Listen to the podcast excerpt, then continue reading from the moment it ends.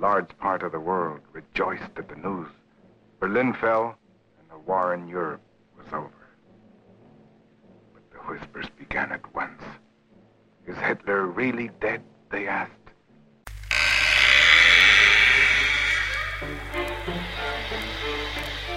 Greetings, my friend. When you mention the movies you hold near and dear, do other people run away from you really fast? Sometimes it seems as if I belong to a different world. We invite you to our cinematic science lab in the Mountains of Madness. A rest stop for those who like their films with double extra cheese.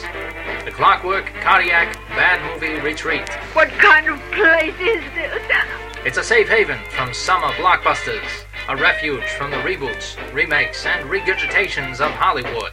But be careful, once you've stepped into this dimension of demented directors, you may not want to step back out. Don't try to escape. You can't. There is no way out of here. Because all you of Earth are idiots.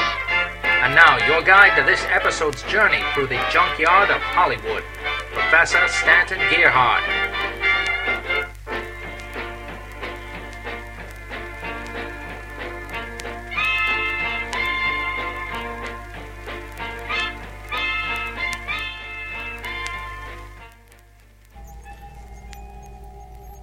Hello, and welcome to the lab, or welcome back to the lab if you've been listening in the past. I am your partially mechanized Master of Ceremonies, Professor Stanton Gearhart, and I bid you welcome to episode number four of the Clockwork Cardiac Bad Movie Retreat, where you can take shelter from the multi million dollar mediocrities of modern Hollywood and explore the bizarre, obscure, and downright cheesy films of past and present the movies that will entertain you in ways their creators never intended. Now, I saw the movie that we're going to be considering today under the title They Saved Hitler's Brain. Because when I see a DVD with that kind of title, a voice in my head simply commands me, see this movie. But that's not actually the original title. The film originally came out in 1963, but that's only really where the story begins. It's all kind of messy. And this movie is also hard to classify, as it has two things that set it apart. Number one, the title suggests that it's uh, in that subgenre of science fiction known as the disembodied brain movie, although disembodied head would be, would be more accurate. And it's also what I like to call a Frankenstein film. Not Frankenstein, the name, but Frankenstein, using the name as a verb in the past tense, as to that's what's basically been done to this movie. And this will all make sense uh, in due time. So let's go ahead and give you a trailer here.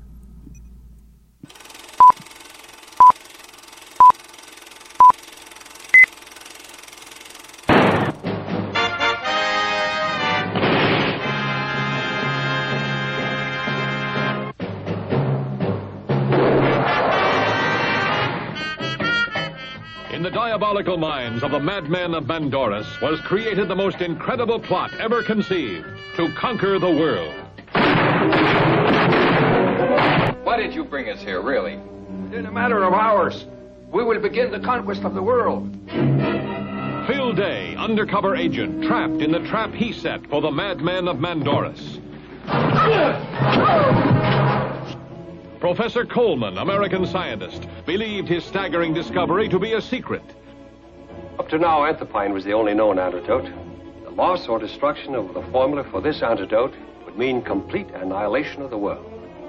But he did not reckon with a group of evil men, men who will permit nothing to stop their rule of the world. What unknown force has been created to conquer the world? And which of the madmen pushed the panic button? Somebody's got to get Vorak.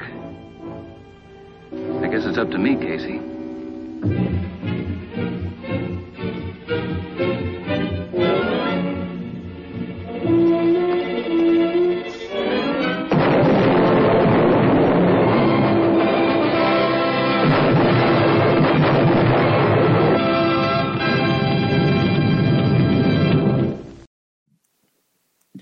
You're probably wondering why did I just play you a trailer for a film called The Madman of Mandoras whenever the movie that we're reviewing is called They Saved Hitler's Brain?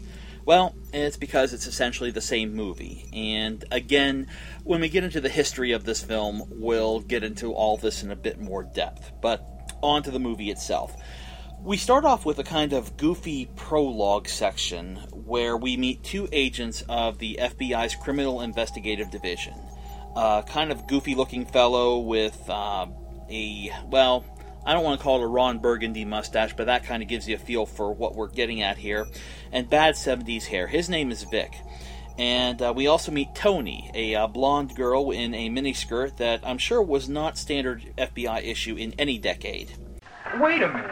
You know, this isn't going to look very good in my report. Oh, so now you're going to blackmail me into working with you? Blackmail nothing. You don't have to work with me if you don't want to. But if you're that thin-skinned, then that's going in the report, too. You know you're really disgusting. Coming from you, that's a compliment. And the two of them have been assigned to investigate the murder of a noted scientist involved with a project to produce a nerve gas antidote.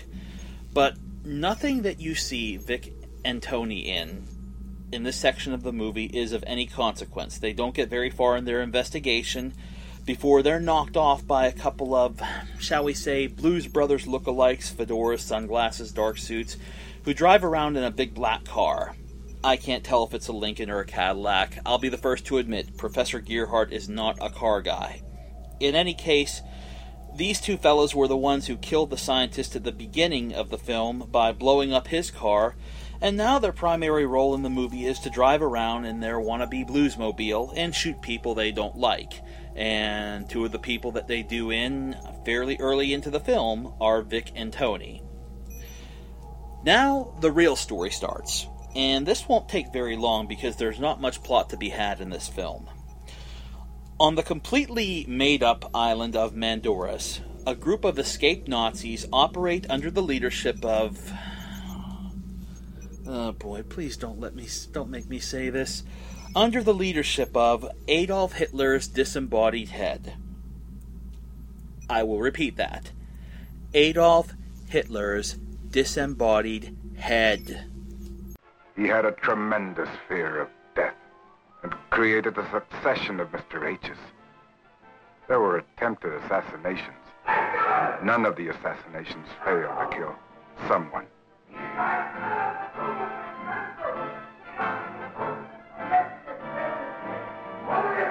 Not Mr. H. He practically never appeared in public, and the legend that he was indestructible started to grow. Hitler had his head surgically removed and spirited away to Mandoras. Apparently, they couldn't sneak the whole man out of Berlin, but a head size package could be flown out without suspicion. I don't know, I'd just go with it. It's been kept alive since World War II in a great big jar hooked up to what appears to be a home built radio set. No breathing apparatus or blood supply from what I could see. Ultimately, the plan, at least as I could come to understand it, would be to put his brain into a fresh clone body at some point. Now, folks, when a major plot point involves the pickled but still living head of one of history's most notorious despots, it's not a good sign for your film. Anyway, um, the Hitler head and his Nazi minions plan to conquer the world and establish the Fourth German Reich by spraying every major city of the world with a deadly nerve gas. What they plan on doing after that, when everybody is dead and there's nobody left to rule, I have no idea, but that's the plan. The only problem is that an antidote has been developed for the gas by a Professor John Coleman. The loss or destruction of the formula for this antidote would mean complete annihilation of the world. It was Coleman's colleague, a Professor Barnard, who was murdered by the Blues Brothers at the outset of the film, at least in the form that we're discussing now. So the Nazis kidnap him and take them back take him back with them, that is, to Mandoras, where they try to torture the secret out of him by strapping him under a loudspeaker and playing Yoko Ono music really, really loud. Well, maybe it isn't Yoko, but it's just as shrill. And even though it would be enough to drive the average person out of his skull after a while, it doesn't seem that Professor Coleman is much the worse for wear when the speakers shut off. Anyway, his disappearance prompts his son in law, Phil Day, who you heard about in the trailer, who also happens to be a CID agent, and uh, his daughter, Kathy, uh, Professor Coleman's daughter, Kathy, that is, to fly off to Mandoras to investigate. They aren't there very long before they're caught up in the Nazi plot and are imprisoned with the good doctor, apparently at the connivance of the local police chief, who looks like a Hispanic version of Otis from the Andy Griffith Show, and the president of Mandoras himself. But it turns out that both of these public officials are actually just wor- are working to sabotage the operation from the inside, and so they break our heroes out and make plans to foil the Nazi scheme. They've been planning the conquest of the world for 18 years. Now that that thing says that the time has come. Do they really follow its orders? Does it give orders, Senor Coleman? Does it really give orders? The Nazis, including the Fuhrer in a jar, drive to a small airstrip to meet one of their generals.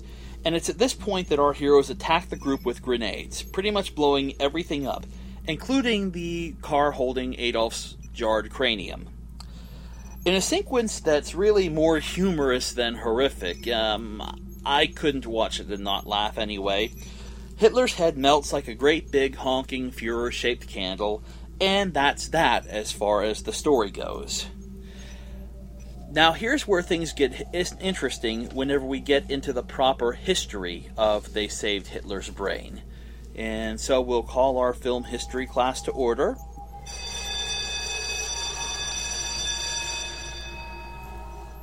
Now, first up, we're actually going to talk more at length about the two different genres this film can be considered a part of. The first is what is known as the disembodied brain movie, which is a subgenre that includes such other low budget gems as 1953's Donovan's Brain and 1957's The Brain from Planet Arous, both very good watches. Now, as a scientist of schlock cinema, I really prefer to be a little more precise and classify this as a sub subgenre, the disembodied head movie. For the obvious reasons, because it's not Hitler's brain they saved so much as it was his whole head. And believe it or not, there are a number of other films like this, such as 1957's The Man Without a Body, which I haven't yet seen, and 1962's notorious The Brain That Wouldn't Die, which I have seen. I've even seen what's purported to be authentic Soviet footage from 1940 of experiments where a dog's disembodied head is kept alive and alert with the use of a primitive heart lung machine. That kind of unsettled me whenever I saw it because this was purportedly, I have no reason to believe otherwise, a real machine that was essentially the forerunner of the machine that kept me alive during my open heart surgery. So, sorry for the digression there, but it, it did strike a chord with me. Anyway, there's a lot of fun and games to be had with a movie like this, where the monster is a disembodied head hooked up to some sort of apparatus. And typically, the science, if you really want to call it that, is very fast and loose. But we'll get more to that a little bit in the analysis. Now, for the other subgenre of exploitation that this film belongs to, um, the Frankenstein film, what I mean by that is that this movie, in the form in which we've discussed it and that I've viewed it, was made up of an earlier film with additional footage shot later on and spliced in. And in most cases, the editing is such that you can clearly see the seams and the stitches, just like Frankenstein's monster. Two other notable films of this type from this time period were based on Soviet sci fi films that were purchased by Roger Corman for Western distribution and then were re edited into movies that saw American release as Battle Beyond the Sun in 1962 and Voyage to the Prehistoric Planet in 1965. Again, both movies that I highly recommend. Um, they're both very entertaining, and I'll likely end up reviewing both on here at some point. But the fact remains that they're both they both definitely show the splices between the original footage and the scenes that were later shot and added in. The same is the case for the film we're discussing right now. The core of the film that we're calling They Saved Hitler's Brain was released originally in 1963 as its own picture entitled Madmen of Mandoras. That's the trailer you heard earlier. But it was also shown in some markets as The Amazing Mr. H. Now, according to the book The Golden Turkey Awards, uh, when this film was released in its original form, and for some reason it gives a date of 1964, it was dismissed by Variety magazine as a quote unquote melodramatic fiasco. And the book itself gave the film the, the award the most brainless brain movie of all time. But how did it go from Madmen of Mandoras to They Saved Hitler's Brain? Well, there really isn't a complete answer to this question. What we know for sure is that Crown International, uh, Crown International Pictures wanted to re release Madmen of Mandoras as a TV movie, but at around 74 minutes in length, the running time was a little too short. To take up two hours of airtime, accounting for commercials, it needed to be closer to about an hour and a half. So, a group of UCLA film students were hired to flesh out the film to about 92 minutes with extra footage. Primarily tacked to the beginning, but also intercut with the original 1963 footage here and there. And this tries to give it a little bit more of a spy movie angle. The key word being try. Um, when things get murky is as to when all of this took place. The big problem here is that the opening credits are essentially those of Madmen of Mandoras with a new title slapped onto the front of them. It doesn't list any of the names of the film students who wrote, directed, or acted in the later footage, and the Internet Movie Database doesn't give any assistance in this regard either. I've consulted Wikipedia and a whole bunch of online reviews for a little help with this side of the story, and it's just a mess all kind of conflicting information. The dates range wildly from 1968 to 1973 uh, because of the music the clothing and the hairstyles in the later footage i'm agreed to i'm inclined to agree with a post 1970 release date. The volkswagen beetle that was driven by tony in the beginning of the film is has large circular taillights, which one reviewer claims didn't come out until the 1973 model.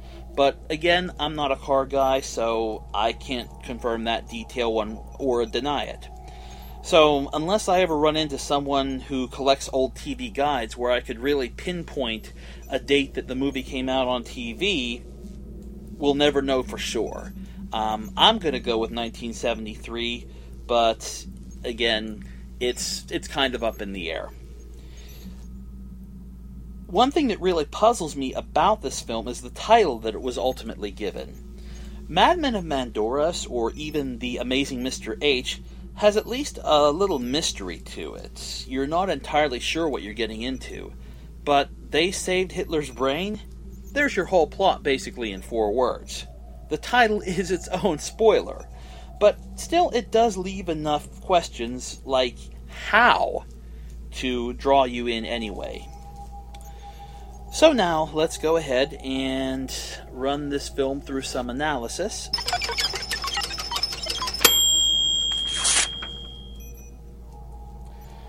Now, all the information that I just discussed with you, I really did not know at the time that I watched this film. All I knew is that a movie existed with the title They Saved Hitler's Brain and that fact alone compelled me to see it. What I experienced was not unlike what movie audiences in decades past saw from time to time when the feature they went to see was preceded by a short film, maybe a Flash Gordon or Buck Rogers serial or a Three Stooges comedy short, except in this case the short was masquerading as part of the movie. The first 18 minutes of They Saved Hitler's Brain are completely different from the rest, for reasons we've already discussed the camera work, the lighting, the music.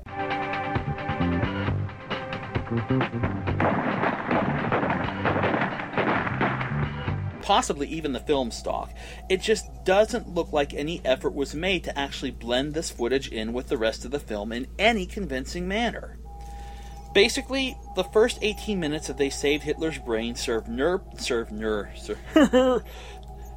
They serve no purpose whatsoever but to take up 18 minutes worth of movie. Everything that takes place in this time period has no bearing on the rest of the film at all. All of the main characters in this portion of the film are killed off except for the Blues Brothers wannabes, for the obvious reasons.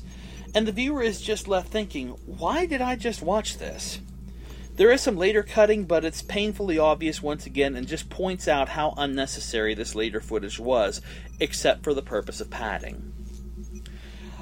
In any case, I'm glad that I had a couple of colleagues with me in the lab to view this one. I could have probably held my own against it alone, but this film is perfect grist for rapid fire MST3K style commentary. Uh, I'm actually surprised that the show never um, took it on itself. There, because there are plenty of downright stupid moments from the get-go. For instance, during one sequence, Phil and Kathy are riding in a car with the man who told them where Dr. Coleman was being held, and the Blues Brothers, in the last intercutting of the later footage, shoot him. Two stupid things happen here. First up, neither Phil nor Kathy can figure out what's wrong with the guy, even though the gunshot was clearly audible. Oh, Phil, pull over to the side. Something's wrong. What's wrong? I don't know. Then, when they pull over to investigate, after a day for night driving sequence that would have made Ed Wood proud, Kathy gasps, And that just became our favorite line of the film because she just states the obvious that should have been obvious from the very beginning, but she's acting surprised. When we finally see Hitler's pickled head in all its glory, it's in front of a huge swastika, which just happens to be backwards. None of the Nazis speak a word of German, except for the head, which just basically twitches a lot and keeps yelling, which means make it quick or hurry up. Now, as I mentioned before, the jar that Hitler's head is stored in sits atop what looks like some kind of radio set with some dials and knobs and switches, but no fan, no pumps or bellows, no kind of apparent breathing apparatus, no blood supply, nothing that would really be essential to sustain the head's life. Now, in order to speak, you have to breathe. Air has to pass over the vocal cords and be compressed into sound waves. That's how the human voice works. That's how sound works. And so many films that feature disembodied heads that speak get this wrong. When Hitler's head was carried out to the car in a little clear bucket of its own, it inspired a number of jokes along the lines of Now remember, no punting the Fuhrer's head, you know how that annoys him. What about bowling? No, no bowling with the Fuhrer's head. It gives him migraines, and so on and so forth. Uh, we had to do something to, you know, keep the movie going. And the climax or anticlimax was whenever Hitler's head perishes in the car wreck. He doesn't struggle or twitch or anything. He just melts into a puddle with a forlorn, resigned expression in a very cheap effects shot. And I think the expression was a result of the wax of the effigy that they were using of his head softening up. I really don't think it was intentional, but it is hilarious as all get out. And of course, this prompted me to say, Oh, Phil, the Fuhrer's dead.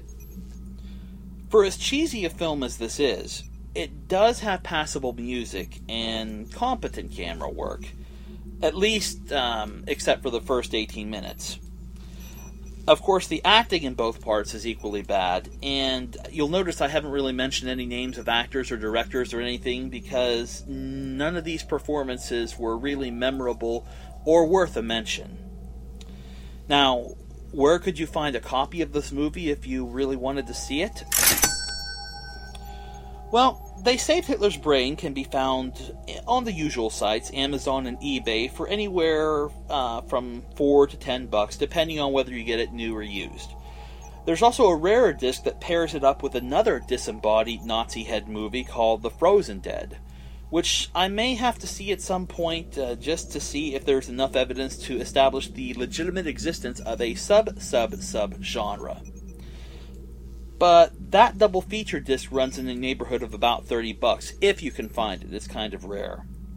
There are also some cheapo horror film multi-packs that also include They Saved Hitler's Brain, uh, and in some instances, they also include the original Madmen of, of Mandoras as a separate film, which I haven't actually seen. All I've seen is the They Saved Hitler's Brain version. So sometime I may view that and maybe do a quick addendum to this podcast just to uh, describe some of the differences, if anything was edited out of that original film. The Rhino Entertainment DVD version that I obtained, which I think is out of print now, tells a story on the back of the cover slick of how the film was pieced together, very similar to the story that I just told, but the dates are all a full decade off, saying that the 1963 footage was filmed in 1953 and so on, and the copyright date already proves that wrong. Uh, the movie is also available on Netflix for those who have the DVD service. So, in conclusion, as dreadfully uneven as this film is, it still manages to be somewhat entertaining, especially if you have a few friends with which to share the experience. I don't know if I'd want to watch it alone, but you know, with a few fr- have a few friends over, get a pizza, some beers, whatever, if you're of age, of course, and uh, it might make for a fun evening. And let's face it, unless you're a white supremacist or a neo-Nazi, any movie featuring Hitler dying at the end can't be all bad. Besides, the looks that people will give you when they see a title as ridiculous as They Saved Hitler's Brain in your movie collection is by itself worth the price of owning this movie. Well, that's it for this episode. As always, this is Professor Stanton Gearhart signing off with the words of a film critic much wiser than myself. Learn to go and see the worst films, they are sometimes sublime. We'll see you next time here at the Clockwork Cardiac Bad Movie Retreat. Goodbye.